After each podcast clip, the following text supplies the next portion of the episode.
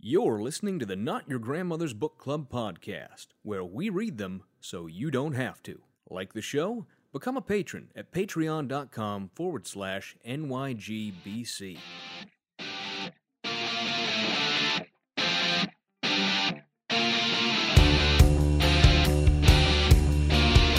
You should write a book, Fry. People need to know about the can eat more. I'm getting this book on UFOs. Did you know they're real? But there's a huge comic conspiracy to cover it up. Oh, that's just a paranoid fantasy. I want to be a book. She can pick me up, flip through my pages, make sure nobody drew wieners in me.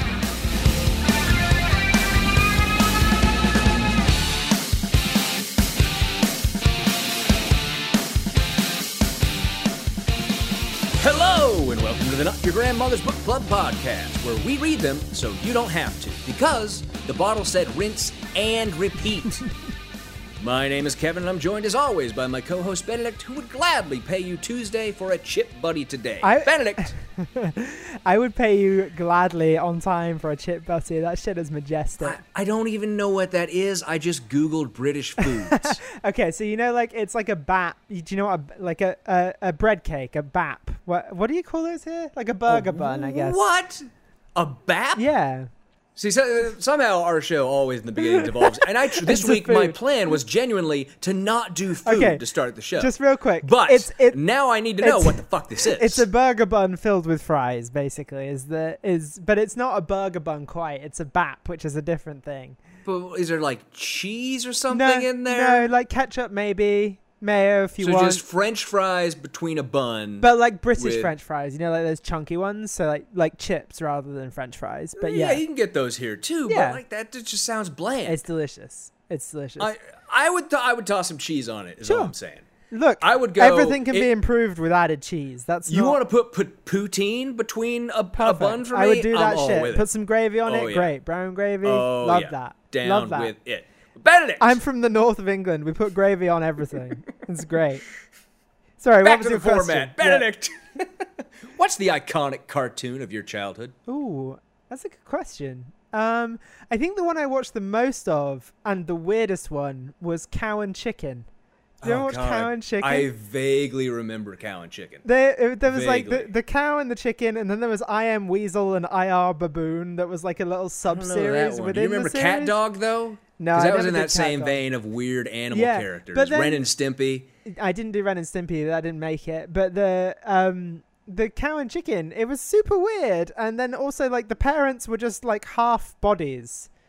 And then they did they they because they were always cut off at the waist. But then they did one episode where you they panned above the waist and there was just nothing there. See, that's good. That's good comedy though, because that's that inside. That's that breaking the fourth wall type joke. Yeah, that's great funny. about, about animated stuff. The other one was Courage the Cowardly Dog, which was Oh, scary yeah. as fuck. Remember- For someone that doesn't that. like horror movies like me, that was way beyond my comfort level. Yeah, because you and I grew up in the day when the kids' television channels were just coming into their own, right? So they'd been around for a little while, but they were just starting to put out all that original content and stuff that was was really interesting and char- starting to do new stuff. So in in the U.S. we had Nickelodeon, Cartoon Network, Fox Kids, WB, all those channels Yeah. that were aimed just at kids. So we had a plethora of options, to and then there was like you know the Saturday morning cartoons, Yeah, like I you think- get from anywhere. Of the Disney Channel ones, it was Recess, I think. Yeah, I don't think I ever really watched that. I know I knew it existed, but I didn't watch Yeah. it. wasn't my thing. I think I think for me though, the one is and I think this is the cartoon, the animated series is Batman the animated series. I don't know if that made it over Fair to the. UK. Oh, you know what one I really liked? Gargoyles. Did you ever watch Gargoyles? Yes, I do. I, I, I remember Gargoyles. I think That that, was, on some Fox. scary shit too. But Batman the animated series, I I, think and, and the that. reason that I, I did this question was because I had my answer because I've been watching it again recently. Oh, yeah? Uh, because I have the DC Universe app, right, which Oh, okay. is where I get all my comics and stuff, and they have a bunch of shows to watch, and it 100% completely holds up. It is so amazingly good on an art level, on a music level, on a storytelling level.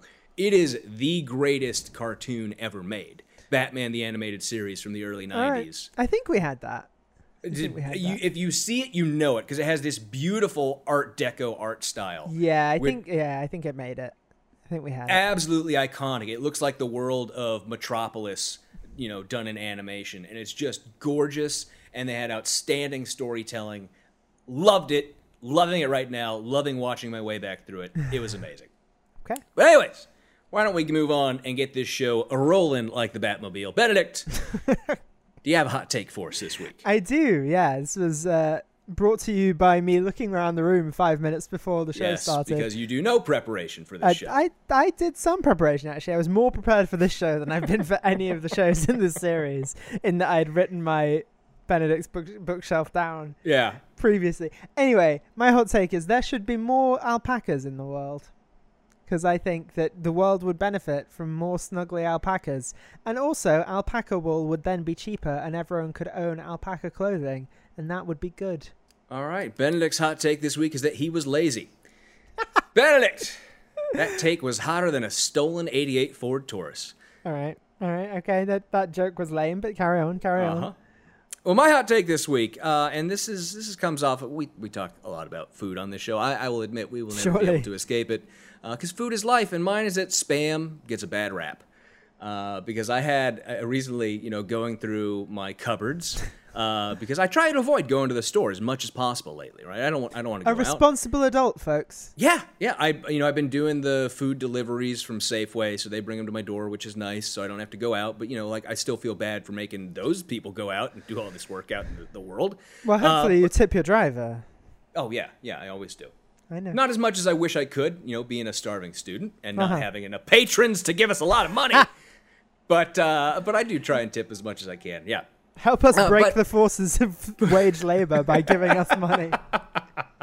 but going through the cupboards, you know, trying to trying to avoid going to the store for longer and going through, you know, all my canned goods and stuff. I found a can of spam that I had on the right. back on a, uh, you know, just back on a shelf somewhere, and and did myself a fry. And going back to sandwiches, did myself a fried spam sandwich, a spamwich, if you will, with a I won't. fried egg on top, I piece absolutely of won't. cheese. Oh. Man, spam and look, processed meats I know are terrible for me. I know they're terrible for me. They're terrible for the world. They're they're ter- I'm sure they treat the animals horribly, but man, does that spam taste amazing. Oh, there's nothing like it in the I world. I could. What even is it? It's it's processed meat of what kind? of of meat, Ben. Okay. It's, it's just meat. sure. Okay. I'm pretty sure it's a mixture of pork and chicken. I'm Okay. I'm 90% sure that's what spam is, and it's you know not the most attractive bits that it's to go, get it's to go spiced ham, the right? That's, is that the portmanteau spiced ham, or is it? I like- think that is. I think that sounds right. I don't remember if that's correct or not, but that sounds about right. Right. So you know, canned canned ham basically Yeah. is is what it is, and it's it's not bad.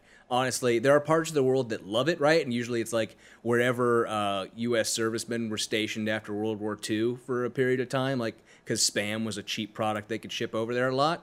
Uh, that it just for some reason stuck ar- around there, obviously, probably just because it was prevalent and they started cooking with it and found ways to use it. I know it's popular in Hawaii and South Hmm. Korea, places like that. Spam gets a bad rap. I think it's not all that bad. that is a very spammy take. Let's uh, let's do the bookshelf. Well, all right, Benedict, let's roll over to your bookshelf. What do you got for us this week? Today I have The Murmur of Bees, which is by Sofía Segovia. It's a little He magical can't realist. see without his glasses. no, uh, it's So is that not the, the book version of My Girl? That's what I No. assume. Because bees. That's all I know. Bees. It's it's a little magical realism uh, set in Mexico in 1917, and it's the backdrop backdrop of the Mexican Revolution and the Spanish flu pandemic, which makes for good reading right about now, Man, as you just wanna as they made depressing. all the mistakes. That were the same. They were like, "Oh, well, we told everyone to stay home, but then the church did a service, and then everyone died." So, Why don't you just wear a damn mask? Yeah, that's it. So anyway, that's a good book. It's in translation. Read it in the Spanish, read it in the English. I don't care how you read it, just read it. Excellent.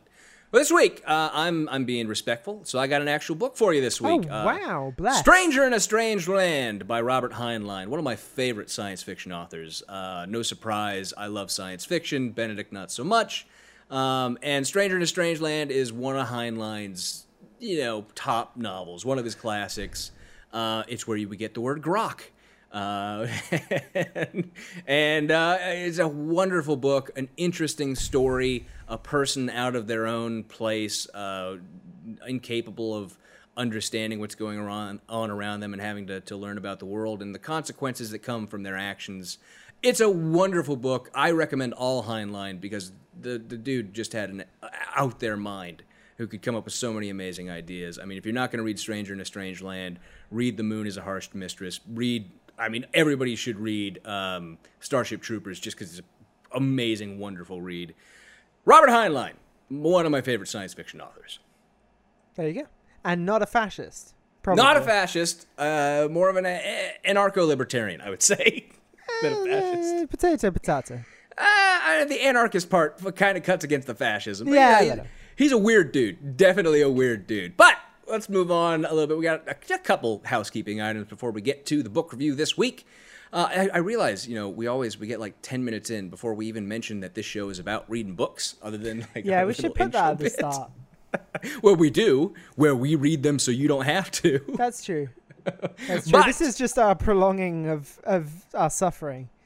It always is, and, and you know the other part of it is right. You and I have been friends for years, and we obviously only really get to talk. You know, we text and stuff, but we only get to talk like once a week. Yeah. and it's nice to It get to make fun of you for your Yeah. terrible choices in literature and food and cartoons as well. it's just it's just a lot of fun for me. But anyways, a little bit of housekeeping this week. Uh, this is obviously the last chapter of Triggered by Donald Trump Jr. We are doing this week, which To means be honest, chapter 10 was the last chapter of, of Triggered. we haven't gotten anything new really since then. I agree. But as it is the last chapter, we are going to be moving on soon to our next book, The Right Side of History by Ben Shapiro. Uh, and so next next new episode will be our preview of that book, where we'll be talking about Ben Shapiro, his history, writing the book. We'll also be doing a little bit of a retrospective on this book, um, trying to figure out what we got from this book, which I think is going to be a bigger challenge for the two of us than than any normal show that we ever usually do, because we haven't gotten a whole lot from this no. book at all. No, no. I, I, I realized I was nodding, which is very helpful for a podcast. But uh, with that, of course, we also have, uh, as we promised to our patrons, the patron book giveaway coming up. So we have two copies, obviously, my copy and Benedict's copy of this book, uh, which we will be putting names into a hat and pull, or more likely whatever bowl I can find closest to me, uh, and and pulling out the names of the two people who will get our copies of the books with all of our notes and highlighting and jokes I forgot to say on the air and all that fun stuff. They'll be in there. Uh, so if you want to be entered to win a copy of our books, remember you have to become a patron over at patreon.com forward slash NYGBC for as little as $2 an episode. Get all the fun stuff. You know what to do over there. I say it every episode. You know what we're doing. But if you would like to withdraw yourself from consideration for that shit, you have that right as a patron. You yes, do you not do. want the book. Yes. Maybe we should just mail it to random listeners of the show that aren't patrons. The patrons I'd have to don't get their get addresses considered. somehow. Yeah, yeah. We'll have to cyber stalk people who listen to the show and get their addresses. Uh, but with that, we return to our book review of Triggered by Donald Trump Jr. The first thing that comes to your mind when someone says the phrase spotted dick. so, Benedict, what did we read this week? Well, Kevin, this week we read chapter 17, Trump 2020, which is a summation of all the key points of the book. So, nothing. You're, you're you're correct. There were no points made in this book, and and it's gener- So I I usually don't do an outline when we get ready to do the show uh, because we generally don't need it. We're working out of our actual physical copies of the books. Yeah. Uh, but I did this week because I was trying to figure out okay what's what's he saying. So I did sort of a reverse outline, right, where you read something and try to outline uh, how they structured the chapter.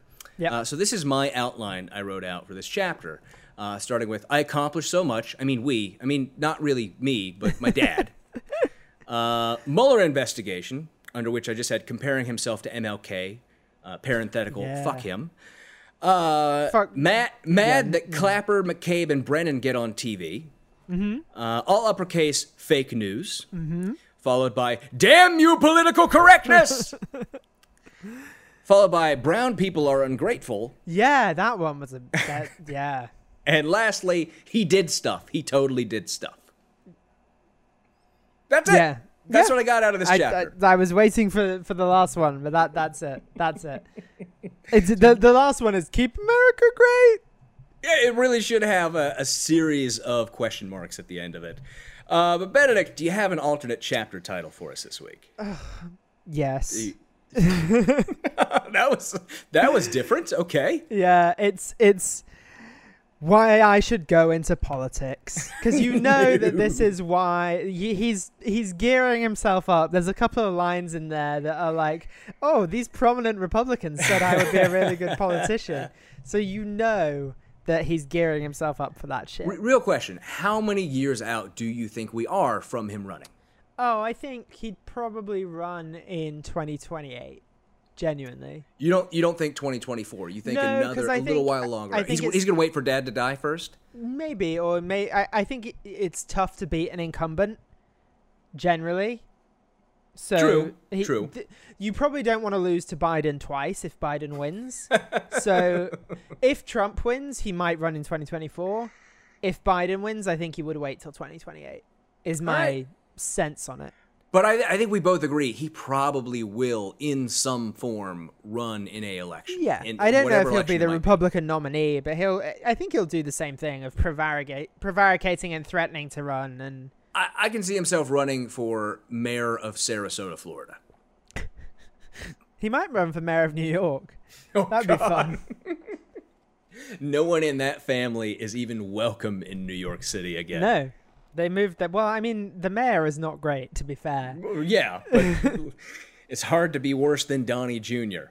Uh, so my, I, I had a simple alternate chapter title this week. It was just "Final Grievances."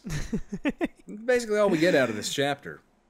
Uh, it- starts it's off- actually it's more like, and I just thought of this now, so please forgive the, the the rough ideas. But you know, at the end of, I don't know if you've ever written a long article or book length thing, but at the end, I will often put like rough notes for like where I've cut shit and like I had an idea, and then I thought of a better way of phrasing it. But just in case I took that out, I had it down at the end. I, I thought we already had a chapter that was just that. We had decided, where you just put all those things together. I think we had a chapter earlier in Maybe, this book that was just that. Anyway, that's what I think this is. It's like the rough version of all his ideas, but somehow written worse than it they were the first time they were introduced.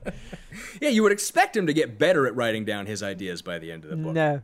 No. Oh, by the way, I read the acknowledgements. I don't know if we're going to talk about this, but he he thanks like seven different people at Hachette Books, so he must have had some some editor.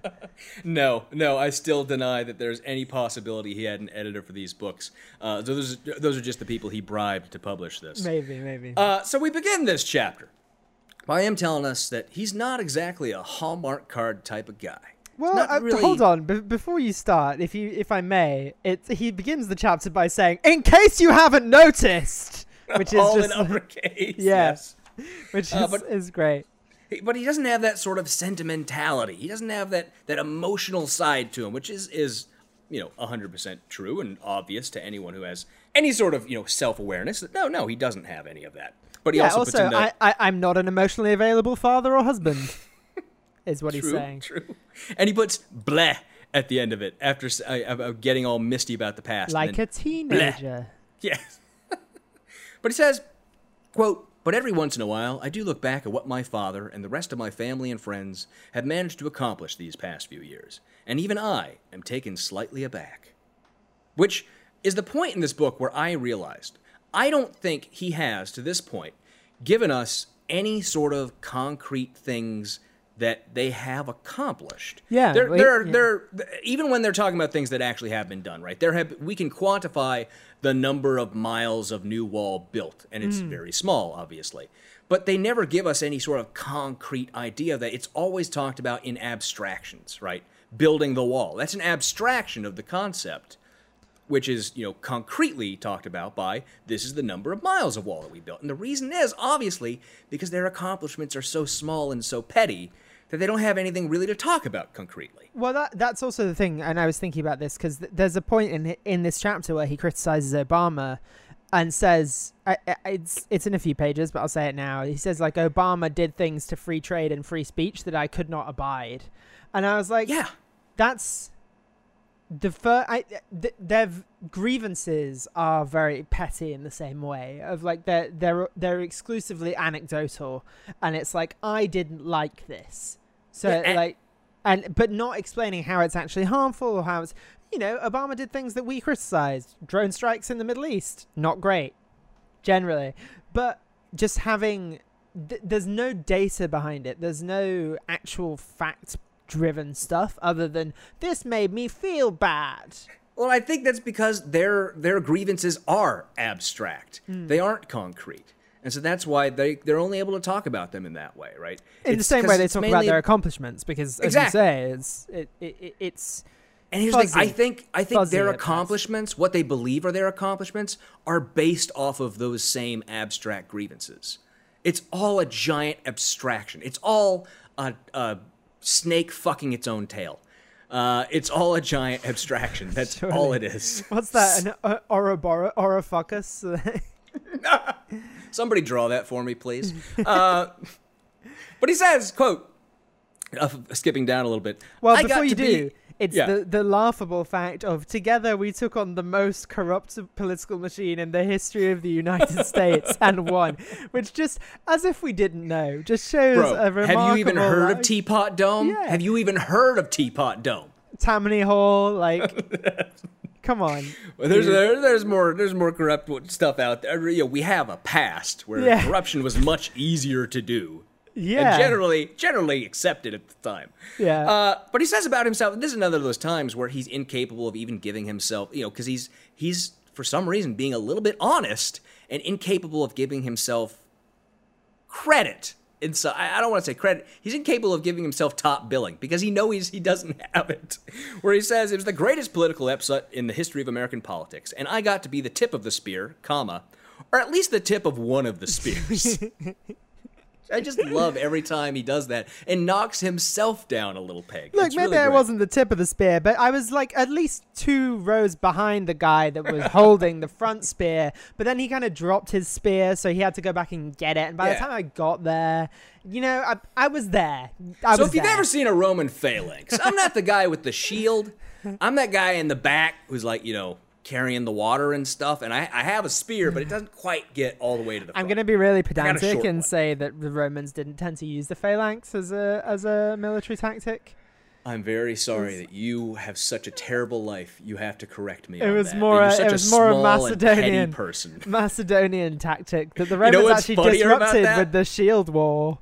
You know what's even funnier about that is that deep down I knew that because I took a class in undergrad at Berkeley which was just entitled War exclamation point.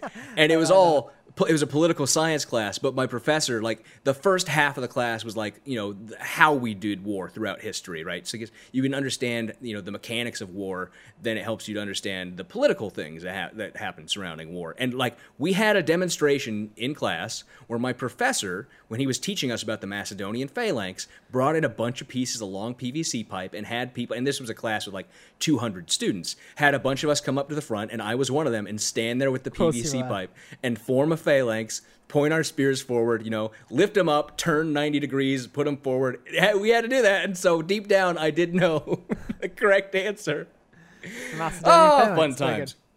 Fun times, my friend. Uh, it throws in a random dig here at uh, AOC and gender neutral, blah, blah, blah, binary genders. He's a piece of shit. All that kind of stuff, of course. But the next thing he's going to get into, this is going to be uh, repeating throughout this chapter, is complaining about all of what we've heard the entirety of the book. They've been illegally investigating us, blah, blah, blah. I didn't actually meet with a Russian spy in Trump Tower trying to get information on Hillary Clinton, even though I completely admitted that that was my and goal. acknowledge that.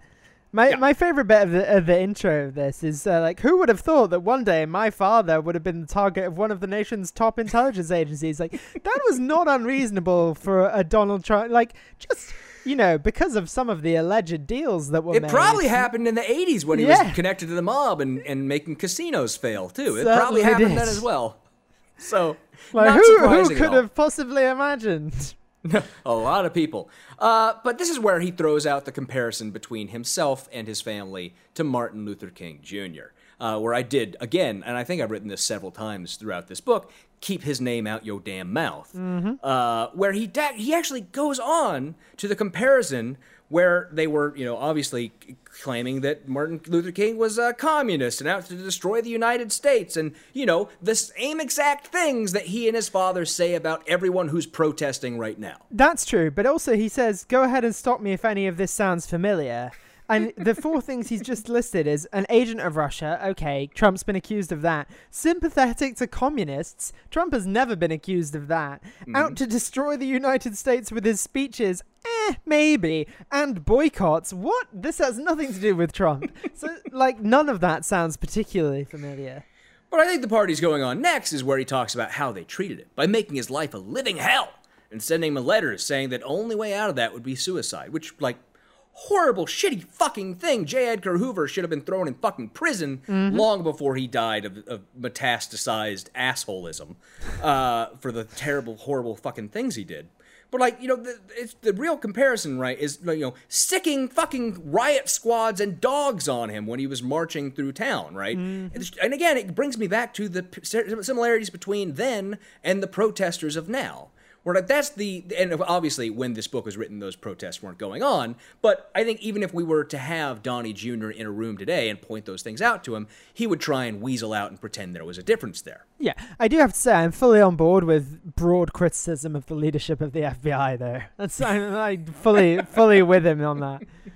I think we're all on board with that, Benedict. I think CIA, yeah, CIA as well. We could throw the CIA in there. Couple, CIA, couple NSA, things not the wrong. NSA. We love the NSA. Love the- yes, NSA. if you can hear me, Oklahoma ballpark pickle tomato peanut. One, two, three, four, cornmeal. Naming things I see in my house now. Uh, I don't know. Is that a code? Maybe I just activated all the nuclear missiles. Oh, no. Uh, but but he says, "quote After living through the past three years, can you honestly say that anything has really changed?" Again, referring to Martin Luther King, or is it just more of the same? Well, you know, um, yeah, things have changed a lot. Uh, you're the one doing those assholeless things now. And I, I just I keep going back to that. It Yeah. doesn't really matter. We've talked about it plenty of times throughout this. also, uh, the, But- the the whole the whole thing of this this whole book really has been trying to, and I guess rich people do this a lot, is trying to portray your extremely establishment position as the outsider underdog. Mhm. And I think that I mean that's generally a populist tactic, but that I think that that has been what this whole chapter is about. Like they're out to get us. Like no, you are the they. that That's has true, been right? And, yeah. and I think when we talked about last, and I disagree with you a little bit, because we talked about last chapter, I think, right, where I was the point I was trying to make is that conservatism no longer is trying to maintain a status quo. We, the new status quo is moving towards more progressive ideas and positions, and so in some way they are trying to radically change our system towards whatever their fucked up view of society is. So there there is something subversive about that. I wouldn't agree with how he would think about it, how he would portray it, but I think it's not entirely wrong to say that they are counterculture since the culture is against them. Yeah, maybe, maybe. I, I, I just, you know, I, I think the Republican Party is Trump's party, and the Republican Party is in power. So there's a difference between counterculture and counter political. Too long a discussion to get into Yeah. here. We can maybe do it next week. Let's do it next week. We'll do it in the wrap up. Uh, so we, the next thing he brings up is the DOJ inspector, and again, this is just more griping about how unfairly his. And this is like what four, five, six pages of just complaining about the investigations into them. Oh, I laughed at this when he's like, "Oh, yes. uh, according to my friend Rudy Giuliani, this is a crime." So, talking about the DOJ uh, Inspector General report about Comey and the documents uh, uh, that he leaked.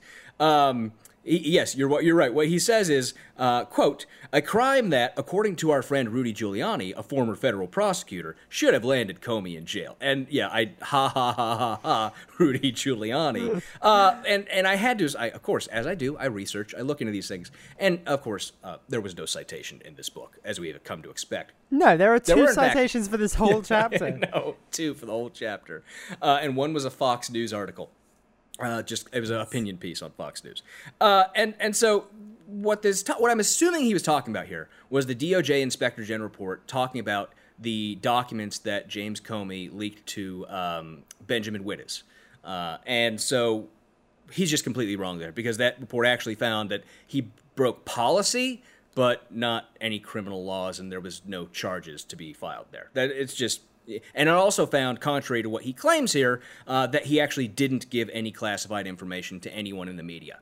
Uh, he had redacted and withheld any classified information before he gave those documents out. So it's just it's the same claim they've made over and over. Uh, he calls it an attempted coup because, of course, words don't mean things anymore.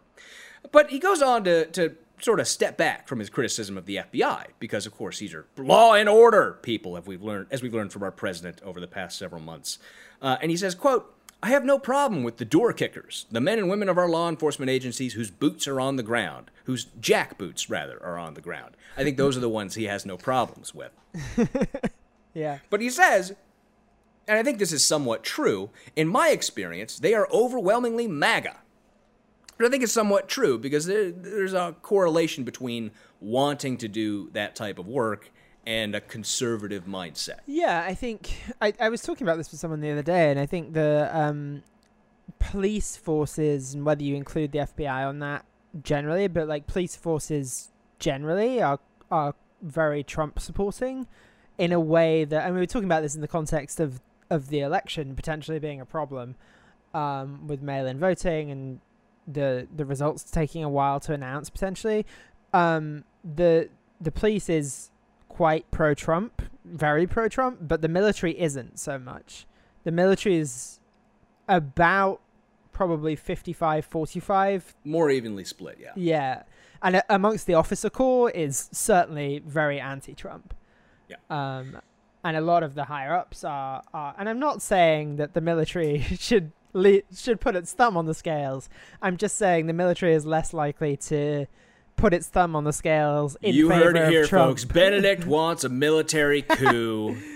That is not what out I'm Donald saying. Trump. I'm we just all saying. heard. I am I am I'm portraying saying- your words as perfectly as Donnie Jr. does of everyone he quotes. I'm just saying the military is less likely than people may think to put its thumb on the scales in favor of Trump. See, I'm not really worried about that. that. I'm not worried about the sort of fascist military takeover that, that I think a lot of people I always worried am. about. what I'm worried, what I'm legitimately worried about is, and we've talked about this in the past. I think the legitimate fear of the Trumpiest of Trump supporters committing horrendous acts of violence in the event that he loses. I think I, I think there's a legitimate fear there of that mm. happening, and and it, it's a scary. I live in D.C. right, so one way or the other, I'll probably be at the inauguration just because it's an event. You know, it's a historic event. That it's something I think since I have the opportunity to see it in my lifetime, it's something I should probably be there for, uh, whether it's protesting or, or just you know watching. Um, and so I have had like those those fears, like what if there's a fucking attack on the fucking inauguration if Biden wins or something, right? Like I had a dream about that a couple days ago. I legitimately had a dream about that where like I was at the inauguration, there was a fucking attack. So that, it's a legitimate worry for me. I don't think we have to worry about the military or anything like that. But uh, like I said, there are some legitimate fears there. So the next couple pages we get are just the same. It's just it's pages of of the the media hates us, fake news, screeching. That's all we get for the next couple pages. I didn't find a single thing over three pages that was worth talking about. I, I like the bit where he tied himself in knots uh, about like he was criticizing people for writing books, and then he's like, "Uh, but I wrote a book, so you know they wrote books of lies, and my books are about lies, so." And Okay, that, books. that was that was a little funny. Yes, yes, books, lots of books. Uh, but we continue on. We get to the next section where things pick back up again, talking again about the campaign in 2015, which has been play the, the, primary. hits. Play the hits. play the hits, man. Of course, he brings up Hillary. He has to bring up Hillary uh, because how can you not be talking about a, a 2020 election and bring up Hillary? I, you, you just can't do it. But he At, says, at what point, by the way, can can one sue someone for defamation for alleging that they killed people? That is something I was definitely going to talk about. We're a few pages away from it. Okay. We will get to it because he pulls an Alex Jones. Uh, and I, I'm, I'm not sure what level he's at, but he pulls an Alex Jones. Uh, we'll get there. Um, so talking about 2015 again, he says, quote, the first thing I noticed was that people were fed up with liberal censorship and political correctness, which again, I just want to emphasize is they wanted to be assholes with no consequences. Yeah. That's Yeah. the entirety of people who are mad at political correctness. There's no other way to explain that. But he, he gets into some pretty ridiculous descriptions of these sorts of things. including, quote, I met conservative college kids who were terrified to identify themselves in class for fear that liberal professors would retaliate. And I think we've talked about this before. But that fear on behalf of conservative students, which when I began my college uh, uh, path, right, at community college, I think I had a little bit of that. And I soon realized that that was a me thing, right? Because the reason I felt that way because, was because conservative media told me that was going to happen. It wasn't reality. It was conservative media telling me I was going to be attacked by my professors if I brought up my conservative ideas. And the reality is, if I brought up my conservative ideas, I wouldn't have been able to support them. Yeah. So I would have been checked. And that's the problem. That's where they run into issues. But what about all these ideas on college campuses?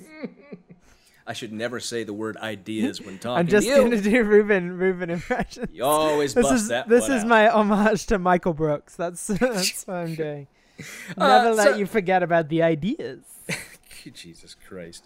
Uh, so, you know, more complaining. They only read the New York Times and watch MSNBC, liberal media, blah, blah, blah. The jokes are no longer funny. My friends don't like me anymore. Not surprising at all. But he says now that, that, that he had never had a deep emotional attachment to Manhattan, which I think is cuts contrary to what he said throughout this book Yeah. about being a New Yorker. But he says, quote, but now I felt like a stranger in a strange land, which is where I got my book suggestion for this week. Oh, fun. And I just wrote in the margins, "Oh, you think you're Michael Smith? Well, grok you, motherfucker, mother grocker." Yeah. Uh, you haven't read that book, so you don't. I get haven't. It. I don't get it. But I'm laughing along like a good co-host. Do you grok it? I surely Do you grok? Yes. Do, I- okay, good. We grok. Uh, but he said he- this next paragraph he gets into, he sort of recognizes that his dad is the problem. and and I don't think that he really does, but he sort of, without meaning to, recognizes that his dad's the problem when he says, "quote Look, I'm aware that there's an unhealthy amount of division and divisiveness in this country right now, and I know many people blame my father for that. With so many media organizations trashing him day and night, I'm not surprised. But this kind of bitter division predates my father's announcement speech by a long, long time." Which I'll pause and say, "Yeah, of course." We have had divisiveness in this country, but the problem is his father has actively played to it and amplified it. That's the problem. Mm-hmm. And then he says, quote, continuing, people all over the country have been feeling it for years. All he did was bring the fight from the small towns and diners of America into the halls of Congress and the White House, which I think sort of acknowledges that his father, and because remember, he's referencing the divisiveness. His father brought that divisiveness to a mass scale, to a much larger scale than it was on before. I, I think you're just giving him too much credit for being a bad writer. uh, I really I really don't think that he meant that. I just think that he meant that uh, oh someone gave the little guys a voice. I don't think he I don't think he tied it back to the divisiveness. I, I think you're probably correct, but I still want to read what I want to read. Sure. Uh, so we move on, and yes, this is where we get to talking about his future political uh, prospects here, where he brings up a totally fake Atlantic article, or actually, he says mostly false Yeah. article by the Atlantic. Apart from the one bit that I liked, which was Yeah. totally true. Don't you love that when they claim something is totally false and then cherry pick out the part that they My like? favorite bit is when people call the New York Times fake and then are like, I have a New York Times bestseller, by the way. That's my favorite. Yeah, but his has a dagger next to it. Yeah. Uh, and and the quote he pulls, he just pulls out a block quote from it, and the entire reason he did that was just a couple of people praising Don Jr. That's the entirety of it, and one of them was uh, uh, Chris Ruddy, the CEO of Newsmax. Uh, Kevin Mc- McCarthy and Rand Paul. I think those were the, the main three that he talked about there. And that's the entirety of the reason he pulled that out. He wanted to put in some people who were praising him because even in these last couple pages, he's had to admit that it's about his dad, not about him. So he needs a little bit of pick me up, a little bit of a, a boost there for himself emotionally. So he says, quote, even if you, immediately following after that block paragraph, even if you leave aside all the good my father has done for the country in terms of policy since he's been in the White House, and there is plenty, from the economy to tax cuts to our standing in the world to appointing two great justices to the Supreme Court and countless lower court appointees, which again, that's all that vague nonsense. Our that standing in the world. Literally, and- no country respects it, respects the US more than they did under Obama. Everyone, except I think maybe Israel. I think Israel now likes Possibly, the US more. possibly. But the the one thing, and look, this is nitpicky, but he said countless lower point lower court appointees. And I just wanted to point out that they are literally countable. Yep. We literally know exactly how That many. is a bad adjective to use. But then he continues on with a few more of It's, his it's because he can't count over ten without the without taking his shoes off. But he continues on with some of the vague accomplishments that they had, starting with, quote, prison reform, not exactly a conservative thing. Opportunity zones, not something that directly benefits his base. There is no base for him in inner cities. Wild, an Although- absolutely wild thing to say. What do you mean me by inner cities, Don?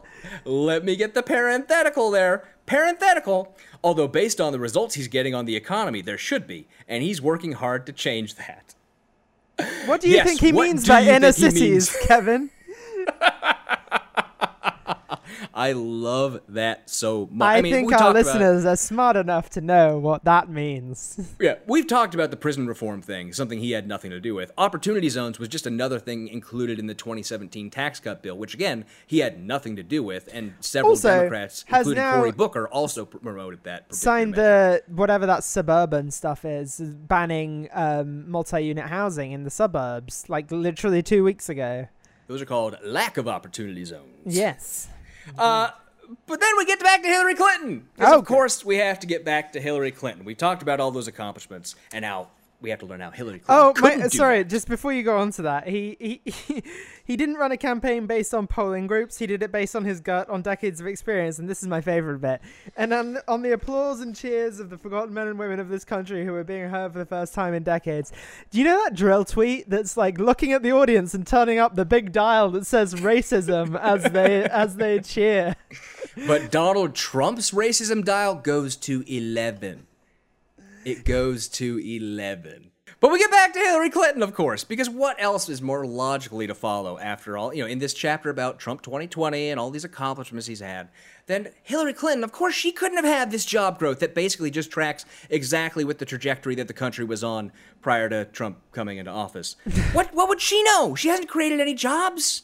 Maybe for and this is I, I love we talked about this before. Maybe for a position for someone who bleaches her servers. and I've talked about how much I love that because my mom literally thinks it means pouring bleach onto things.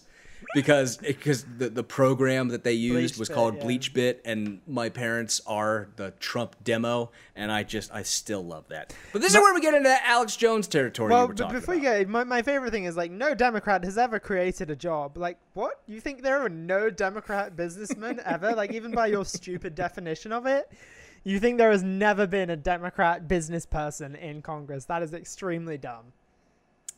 Yeah, I, it's it's stupid. It's admittedly stupid, but this is where we get, like you were talking about earlier, into the Alex Jonesing of this book, where, and I think there's enough vagueness in here that he's not he's not in any sort of trouble for for you know saying these things about Hillary Clinton, where he says, "quote."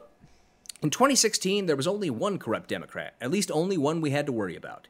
Admittedly, Hillary was the kind who can escape prosecution at the highest levels of the government despite clear evidence of crimes, the kind whose em- enemies always seem to, in quotes, commit suicide under mysterious circumstances.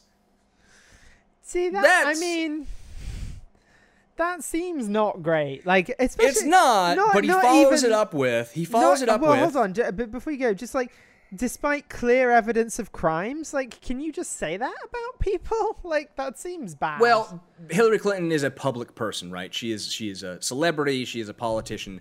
It's much harder to prove slander, libel, defamation against public people than it is against private individuals, right? So, uh, and there's room there because obviously the Republicans have spent, you know, millions upon millions of dollars in pretending that the entirety of the left are all criminals and trying to flag them with false crimes and all this shit. And I think what he's referencing is the Vince Foster conspiracy theory about Hillary Clinton, who was a staffer who committed suicide back in, I think it was like 1993 or something. Um, in a park here in Washington, D.C., and you know because he was connected to the Clintons, immediately for no reason, conspiracy that he he had been murdered by somebody. Uh, it was just it's a sad story of a guy who committed suicide, uh, and it's terrible that he would you know say that about someone and you know someone whose family is still alive and, and who have had to put up with all this conspiracy theory bullshit for so long. Um, it's it's stupid. But I think the place where he gets out of any legal troubles is where he follows it up with quote. And as the conservative comedians jokingly say, she can't suicide us all. Which where I think is where he gets into, oh look, I'm just joking about this. I think there's enough leeway there and not enough specificity that that he could. I know, mean, be he's any sort of clearly saying that she kills people or orders people killed. So Ah, he's implying it because remember, commit suicide is in scare quotes. okay, It's very much a big sigh kind of chapter. yeah. But we're towards the end. We are pages away from the end of this book. Thank And we get to the next major section where he goes and says, quote, I began this book telling you I wasn't mad. I'm still not. After all, there's a lot Love to to good reiterate about. that.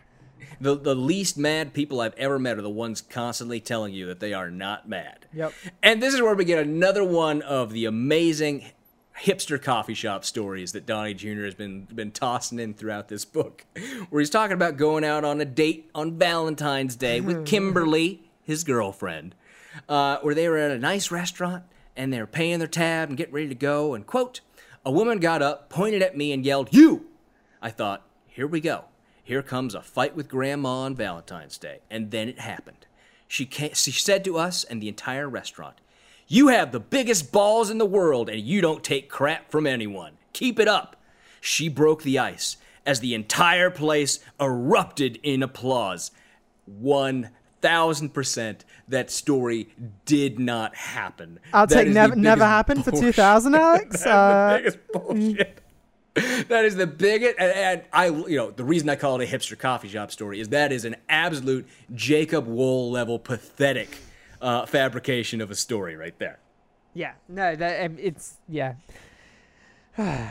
It, it it is again a big sigh kind of story, a big sigh kind of chapter. It's just nonsense all around. So continuing on, uh, he gets into job numbers, job market looking good. Of course, obviously, we can't slight him for the fact that this was published well before the current coronavirus crisis. But I did pick up on it. I don't know if you noticed this. He said, "quote We have the lowest unemployment rate ever for blacks, Latinos, and Asians ever." I d- come on, he said ever twice. That bugs me. Also, he didn't capitalize blacks, despite uh, capitalizing Latinos and Asians. Uh, you know, he's a piece of shit. Yeah, but I think I think that's only just changed in most style guides. To be I fair, know, I know, but he's a dumbass. so Uh, there's then- a, there's enough to dunk on without dunking on him for stuff that is not. there is plenty. there is uh, the the double use of ever is one thing though that I will not let go of. There's another. Uh, there's a double use of just somewhere coming out. Yeah, so he's a fun. shitty writer, man. We shouldn't have to say that over and over again every single chapter we review. Uh, but he says next about manufacturing jobs and how they've brought them back. He says, well, President Obama once famously said that you would need a magic wand to bring back manufacturing jobs dur- lost during his administration. Well, abracadabra, Mr. Former President. the Trump administration has added 1 million manufacturing, construction, and energy jobs. And, uh, you know, obviously, I, I would like to point out that according to the uh, Economic Policy Institute, uh, that's, that's it's exactly the same rate of job growth in those sectors as we had from 2010 to 2016. So, Good. again, That's claiming also a accomplishments misquote. from. That's also a misquote of the, what Obama said. It is, yeah. Yeah. But again, right, claiming accomplishments, and, and that's the big gig of the Trumps and the Trump family and, and Donald Trump, right, is claiming accomplishments for the fact that before the pandemic happened, things just generally continued on the same upward trajectory they were on since 2010 and the economic recovery. Just a general improvement, slow and steady, things just went up. And they claim, you know, great, huge accomplishments from time passing. And now we're going to get into a little bit of him getting, eh, like we started off talking about, right, those accomplishments, right, those vague accomplishments. We're going to get a little bit more into that now. And he's going to start off with talking about, you know, the taxes. Of course, they're always going to bring up taxes. We cut taxes. We cut taxes. We cut taxes. Only thing Republicans ever have to talk about is cutting taxes because that's what they think is their solution to everything. But it does say, quote, nor do I think anyone can argue with his executive order to cut two regulations for every new one. I can. I can. We've been I can this argue many against it. times. Go ahead. Go ahead, Kevin. I don't even need to do it right now. It was a dumb move. It was a stupid move. It literally ground everything to a screeching halt, including their own effort to deregulate, because that is a stupid thing to do. It's a stupid fucking thing to do because in order to repeal a regulation, you have to pass a regulation repealing that regulation. It was a stupid fucking thing to do. They had a bunch of incompetent nitwits in the entirety of our regulatory apparatus who didn't know what the fuck they were doing and didn't pay attention to any of our career civil servants who would have, you know, it's their job to make sure that things are done properly with the right process. And they just didn't because they didn't trust any of them because they're assholes. He also, probably with some level of regret, claims that, quote, after decades of inaction, my father has also taken the first steps toward a lasting peace in the Korean Peninsula. Okay, Again, sure. can't fault him for not knowing what would happen after this book was published, but one of those things like when they, they always cite to someone who they now hate, uh, we always have to laugh at a little bit. Uh, but another list of accomplishments. He took us out of the costly and ineffective Paris Climate Agreement. Shitty fucking move. He gotten us out of the lousy Obama and Clinton era trade deals, including the Trans Pacific Partnership and NAFTA. We'll point out again that the TPP was not signed, I don't believe, and that NAFTA was a Bush era thing. Also, that NAFTA was the North American Free Trade Agreement. In its current form, still exists. It's just renamed and has some brushing around the edges. That's the entirety of what the new trade deal was. The Yeah. what, what I can't even remember the name of it is right now off the top of my head. The uh, Uh, USM something. USMCA. Yeah, it's NAFTA with changing of the numbers. And then we get into a more solid list. So we, he finally gives us some bullet points with things we should be able to look at and figure out what has he done and how is this his it should be these are his clear accomplishments these are concrete these are not abstract these are not vague these should be things that we can be able to look at and say yes that is something Donald Trump did starting with the Trump administration is providing more affordable health care options for Americans through association health plans and short-term plans okay, he also is trying to eliminate health care for millions of people currently at this moment, uh, and has been trying to do that for the entirety of his administration. Yep. It's Okay. like Schrodinger's healthcare plan. You we're doing pre-existing conditions at the same time as we're arguing in court that pre-existing conditions should not. Oh, but he signed an executive order saying pre-existing conditions are going to stay while he's in court trying to fight to take away pre-existing conditions. Yeah. Next, the FDA approved more affordable generic drugs than ever before in history, and thanks to our efforts, many drug companies are freezing or reversing planned price increases. That's nothing to do with the Trump administration, though. Presumably, that's just the FDA. I can give him like- I can give him a tiny bit of credit for doing what basically any president would have done. sure. I, I, that's about it I can give him on that one. The administration has reformed the Medicare program to stop hospitals from overcharging low income seniors on their drugs, saving seniors hundreds of millions of dollars this year alone. Again, that's just bills that he signed and had no input in on the processes. and also, he wants to cut Medicare yes, as- in the long term. He signed the right to try legislation, greenlighting experimental drugs for terminally ill people. Again, another thing he had no involvement with until it was passed in Congress and came to him and then made a huge deal out of signing. Yeah, this isn't his agenda. This is No. bipartisan stuff in Congress generally. Doing, yeah, because- he- taking credit for bipartisan stuff. Uh, secured $6 billion in new funding to fight the opioid epidemic. again, not him. Democrats were pushing for more than 6 billion, by the way.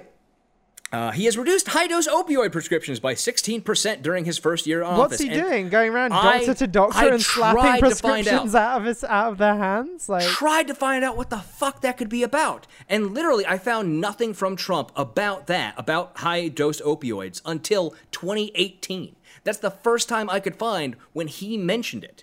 So I could find nothing. I can only assume it's continuation of policies from the previous administration, or it's a backlash to the opioid epidemic that we've had in this country for a decade now, and we just finally started doing things about it. That's the only thing I can assume about that, because I could find absolutely zero that the Trump administration did on yeah, maybe it's like, hey, maybe we shouldn't keep prescribing all these opioids that are killing people now that we're aware of that.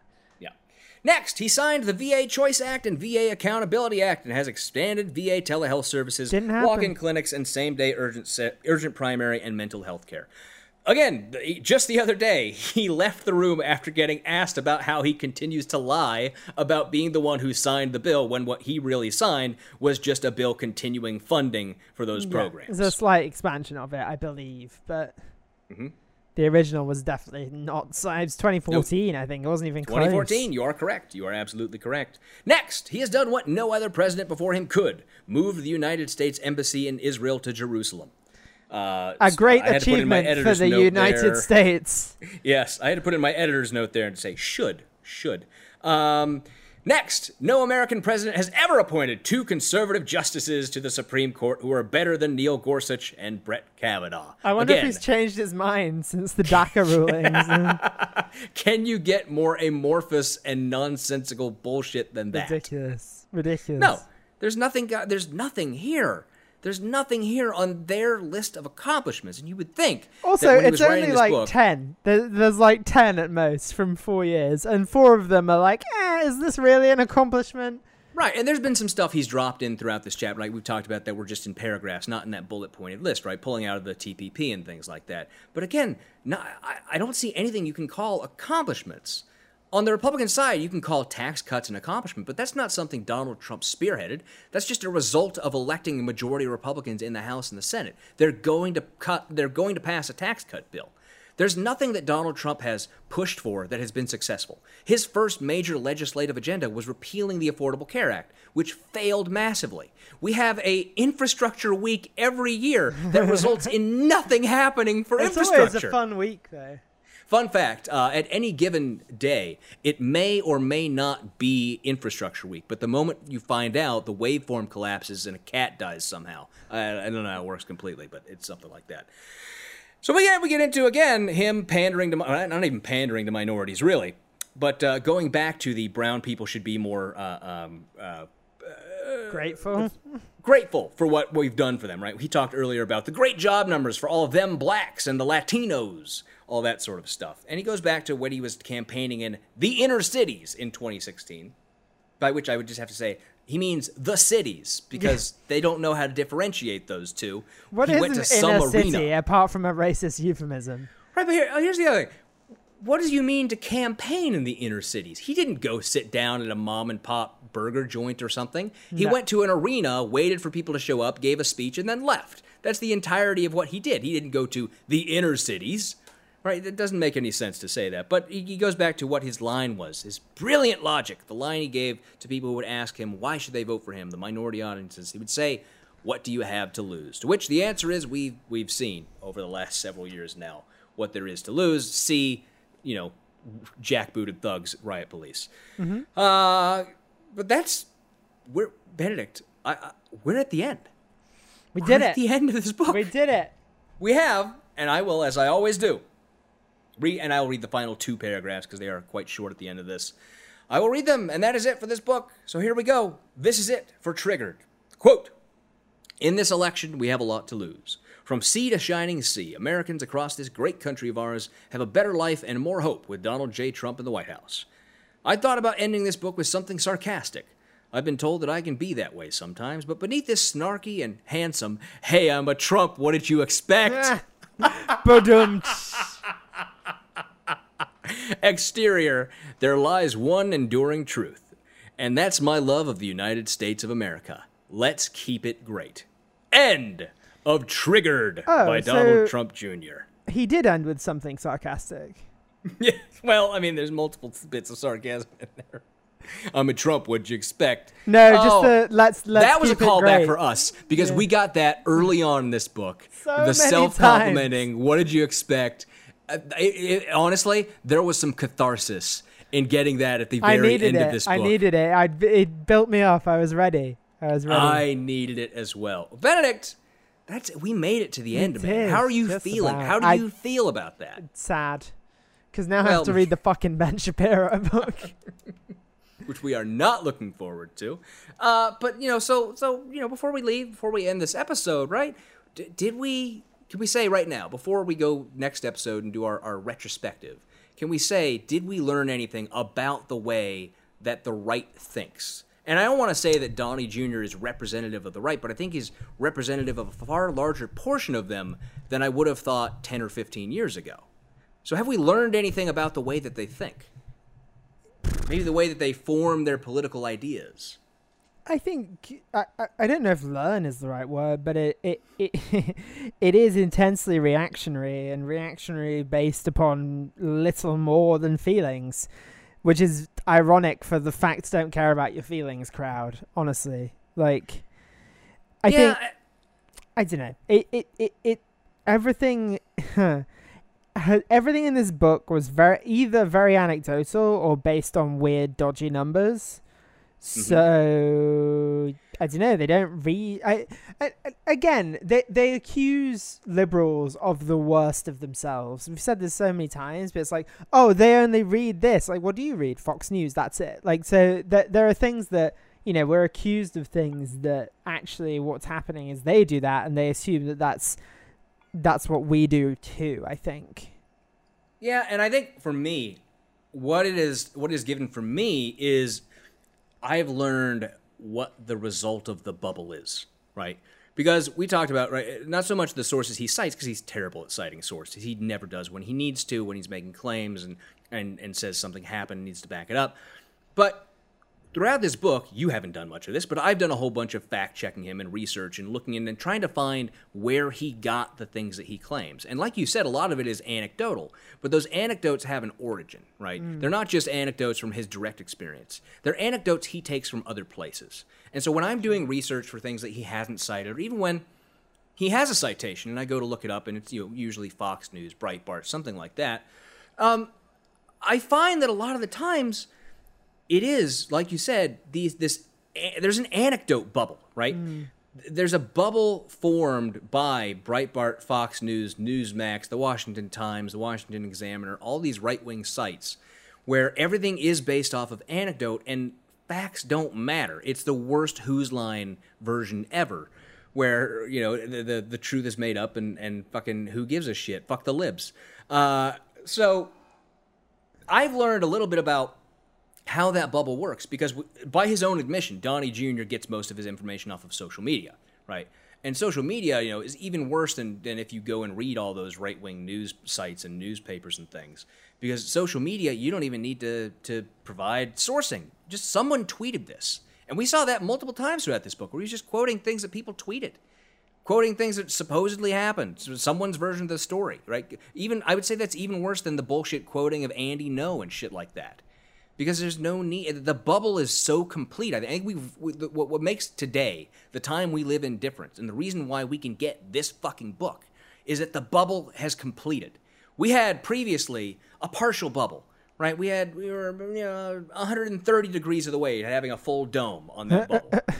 We're now 180 degrees. It covers from one side to the other. The bubble is enclosed, and we live in entirely different worlds where and and this is like I have the benefit of having been in the other bubble, right? So yeah. I know where that stuff's coming from. But even now, I I go back and I do this research. It's so different than I remember from the time when I was like that.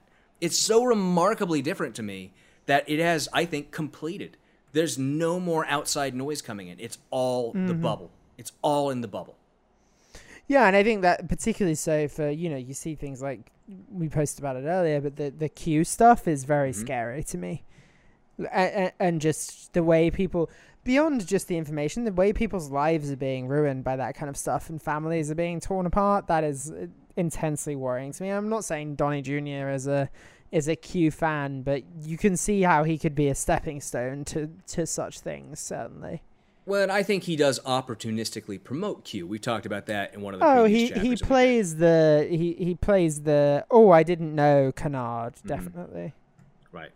Well, Benedict, uh, we're going to do more talking about what we read in this book in the next new episode. I think we'll probably have to. It'll, it'll probably be a long episode for the next one we do because we're going to have to recap this one and talk about the new one. But we're going to be talking about it a little bit more coming up on the next show, and that's when we will do the drawing to figure out which patrons won our books. Uh, that's you know, it's a little depressing to be at the end. I, and, you know, we laugh and joke all the way through these books, but to be at the end and to see that this is what we got, it is a little bit depressing to see that that this is out there. That, there's potentially hundreds of thousands, if not millions, of people who agree with almost the entirety of this book. This was a New York Times bestseller, Kevin. with a dagger, Benedict. With it, dagger. it doesn't matter. It's still. Got, I mean, it's still got a lot of of sales. This like, is true. Well, I, I, I, know that there were there were bulk sales, but there were a, this a lot of people bought and read this yes. book. I, for one, uh, for for the next, I had to buy this one brand new, obviously, because it was a brand new book when we got it. The next one for the Ben Shapiro book, I bought used to make sure I didn't give him a dime of my money and didn't contribute at all to book sales of his shitty, shitty book. So that's it. That's it for this week's show. Remember, if you want more of us, you can find us on the Twitters at NYGBCPod. You can find us on Facebook at NYG. I think it's the same. NYGBC Pod. Sure, probably is the same over there. Go check us out. And uh, remember, you just can't get enough of us. You can go over to patreon.com forward slash NYGBC and become a patron for as little as $2 an episode. For patron only episodes, shout outs on the show, drawings to win our copies of the books we read, and more. And as always, we have to give a shout out to our wonderful and amazing patrons. Glaurung the Deceiver, Danielle, Big Easy Blasphemy, Stephen and Cindy Dimmick, AJ Brantley, Becky Scott Fairley, Taru Takanen, Skeptical Seventh, and Andrew Jenko. Thank you all, as always, for being our patrons. That's it for this week's show. Till next time, Galactus hungers. Goodbye. Goodbye.